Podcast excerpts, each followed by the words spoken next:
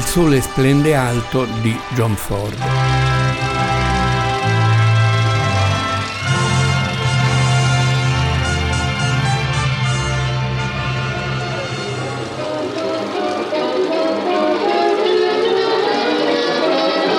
Giudice, giudice, stanno arrivando i bianchi, quelli dei quattro venti hanno intenzione di venire a prendere quel ragazzo. Cosa? Quelli vogliono proprio impiccarlo. Hanno già le corde con tutto il nodo e le incendiare la prigione. È meglio telegrafare al commendatore, ci vogliono i soldati, tanti soldati, tanti. Non c'è tempo per i soldati. Il sole splende alto è considerato dalla critica, dagli storici, un film minore di John Ford. 1953 è un periodo in cui Ford lavora per una piccola casa di produzione, anche insomma, con meno mezzi di quelli a cui era abituato alla 20th Century Fox e a cui sarà abituato per gli ultimi film. È un film che aveva già fatto negli anni precedenti, si chiamava Il giudice Priest, eh, con un altro attore che poi fece una sua carriera politica.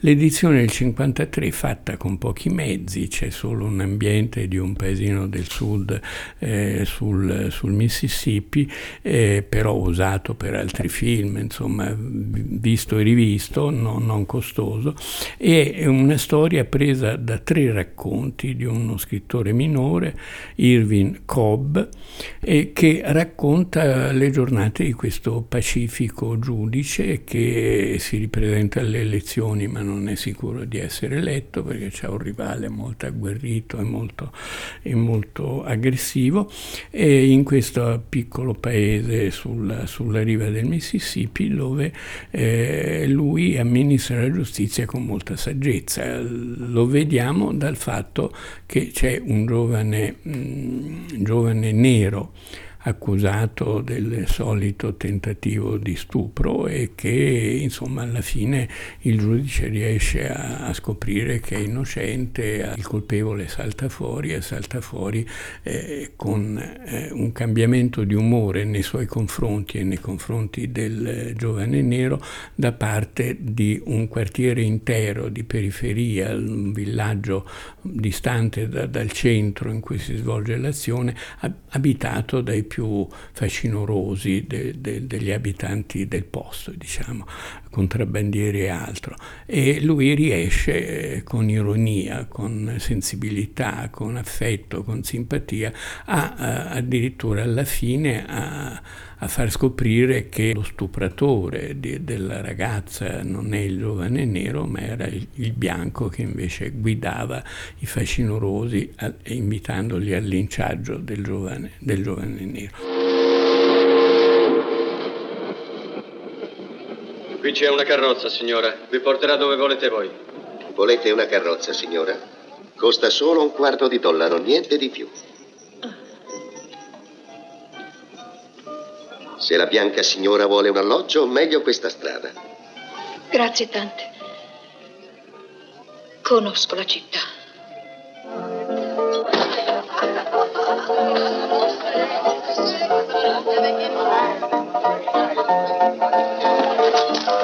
Permettete che vi porti la valigia, signora? No, no, grazie. No. Se mi dite almeno dove siete diretta, io... Vado da Melly Cramp. E sarà meglio dunque che non vi vedano in giro con me.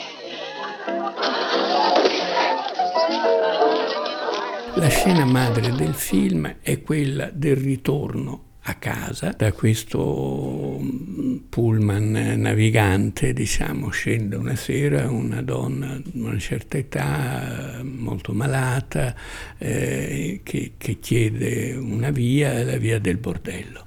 È un'ex prostituta, torna al bordello e lì muore lì muore. La vicenda di fatto è questa. Era, questa giovane era stata la fidanzata, l'innamorata di un giovane morto poi in guerra tra le truppe sudiste, figlio di un pezzo grosso, di, di, un generale che ancora vive nel paese.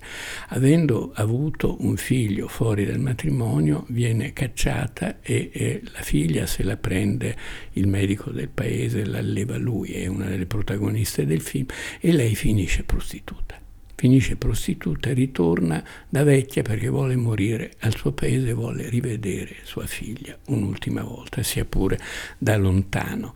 Beh, la scena madre del film, la più straordinaria, la più commovente, una delle più belle di John Ford, delle più come si può dire, unanimiste, delle più umanitarie, è quella del funerale della prostituta, perché il giudice anche se siamo sotto elezione, anche se questo può costargli eh, la sconfitta, il giudice eh, che sa tutta questa storia, che l'ha capita, così come l'ha capita la figlia della prostituta, perché il giudice glielo fa capire, gli mostra un quadro, un ritratto di sua madre, che è talmente simile a lei che lei lo capisce. C'è questo funerale, il funerale sono le prostitute sul carro mortuario e basta. Ecco, e il giudice si mette davanti al carro funebre. E poi arrivano tutti quelli del suo gruppo sudista e poi arrivano quelli del gruppo nordista e poi arrivano le, le madame magari anche brutali, pettegole eccetera ma che a un certo punto la storia la sanno capito? e si infilano anche loro. Questa diventa un'enorme processione praticamente di tutta la comunità e alla fine, alla fine in chiesa, quando ci sono tutti a celebrare e c'è il giovane mm, ricco, innamorato della maestrina che è la figlia della prostituta che le si accosta, lui è il figlio del cioè, un pezzo grosso, però c'è una storia d'amore e, e, arriva anche il vecchio generale che eh, il figlio era il padre della, della ragazza, insomma era stato l'innamorato di questa, di questa ragazza costretta a, a, diventare una prostituta. C'è un elogio della comunità, un elogio del, come si può dire, del lieto fine su un, un'idea di comunità perduta da ricostruire, da ricostruire oltre le differenze, oltre le rivalità, oltre i colori politici, eccetera. È una comunità, un paese è una comunità e la comunità è quello che conta, quello che deve contare di più. La nostra sorella che giace qui, nel suo letto di morte, chiese che fosse detto un sermone al suo funerale. Su di me, che a questo compito sono inferiore, è caduto il privilegio di dire qualche parola sopra di lei. Ma voglio invece leggervi un episodio dal Vangelo di San Giovanni, il più amato discepolo di Gesù. Vi ricordo la circostanza. Gesù era andato sul Monte degli Ulivi per pregare e quindi era tornato nel Tempio. E gli scribi e i farisei gli condussero un'adultera colta in peccato. E dopo averla spinta là in mezzo, dissero a Gesù, Maestro, questa donna è stata colta in peccato. Mosè nella legge impone che le adultere siano lapidate. Ma tu che cosa ne dici? E Gesù non disse nulla. Egli si piegò in basso e si mise a scrivere per terra col dito come se non avesse sentito. Ma quelli insistevano, cercavano di comprometterlo.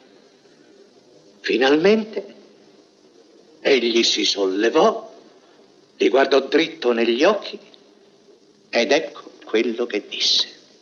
Chi di voi non ha mai peccato sia il primo a scagliare la pietra. Quindi di nuovo si piegò a scrivere per terra col dito. Dopo un poco egli sollevò il capo. Erano usciti tutti.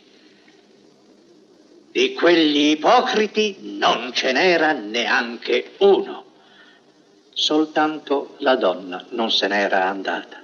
E Gesù le disse, donna, dove sono i tuoi accusatori? Nessuno ti ha condannata. Ed essa disse, nessuno, Signore. E Gesù le disse ancora, e nemmeno io ti condannerò Bene, il film è pieno di trovatine umoristiche straordinarie. Il modello evidente è Mark Twain. Mark Twain era un mito anche per John Ford. John Ford non ha fatto solo film western, ha fatto anche film southern, film sul sud, ne ha fatti parecchi. Uno dei più belli era Steamboat. Eh, Billy Junior che era uno su questi barconi che vanno, che erano come dei grandi pullman che, che correvano lungo, lungo, i grandi fiumi da paese, da paese, a paese. Benissimo, siamo in, nel genere, siamo nella convenzione, ma quello che John Ford riesce a tirare fuori dalla convenzione è veramente straordinario. Riesce a tirare fuori eh, una storia che alla fine ti appassiona, attori minori, secondari, privi, piuttosto privi di fascino, salvo quelli molto laterali che lui si portava dietro da film a film, delle, delle, de, degli attori secondari, dei caratteristi, come si dice, e riesce a tirar fuori dalla, da questa sceneggiatura abbastanza eh, banale eh, il meglio, cioè un'idea di eh, utopia in fondo, di società, di, di, di, di affetti, di eh, rispetto reciproco, i nordisti con i sudisti per esempio. Lui il giudice è chiaramente un sudista, ma nel paese ci sono anche i nordisti e c'è una continua eh, rivalità che però è una rivalità tra reduci di una stessa guerra che alla fine si capiscono e si rispettano a vicenda anche perché fanno parte della stessa comunità, della stessa storia. La, La limonata deve avervi dato il cervello se credete che quelle vecchiacce astemie ci daranno il voto. Dopo tutti i barilotti che ci siamo scolati. Non sapete che ci sono 200 voti controllati da 200 donne che aderiscono alla lotta contro l'alcol? E ne siete mai domandate la ragione? Ebbene, le donne sono stufe di dover sollevare i mariti ubriachi dal pavimento ogni sabato notte, di spogliarli e quindi di dormire da sole. Limonata.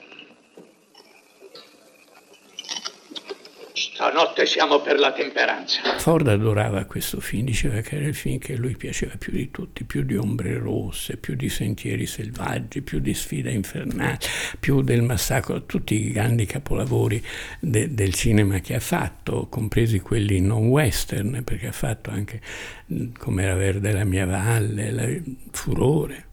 Furore, La via del tabacco, dei film, dei film anche diversi. E, e c'è una, un afflato sentimentale, una, un amore per, per il bene, chiamiamolo pure così, ma un bene ironico, un bene non fastidioso, un bene non basato sui sensi di colpa, un bene perché il bene fa bene, non so come dire.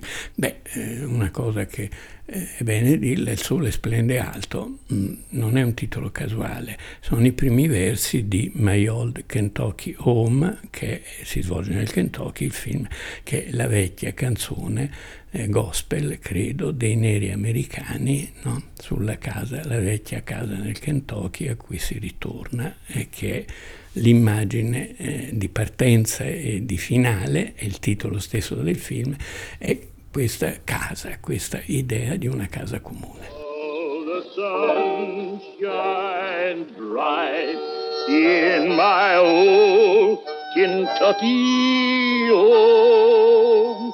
Tis summer, the children are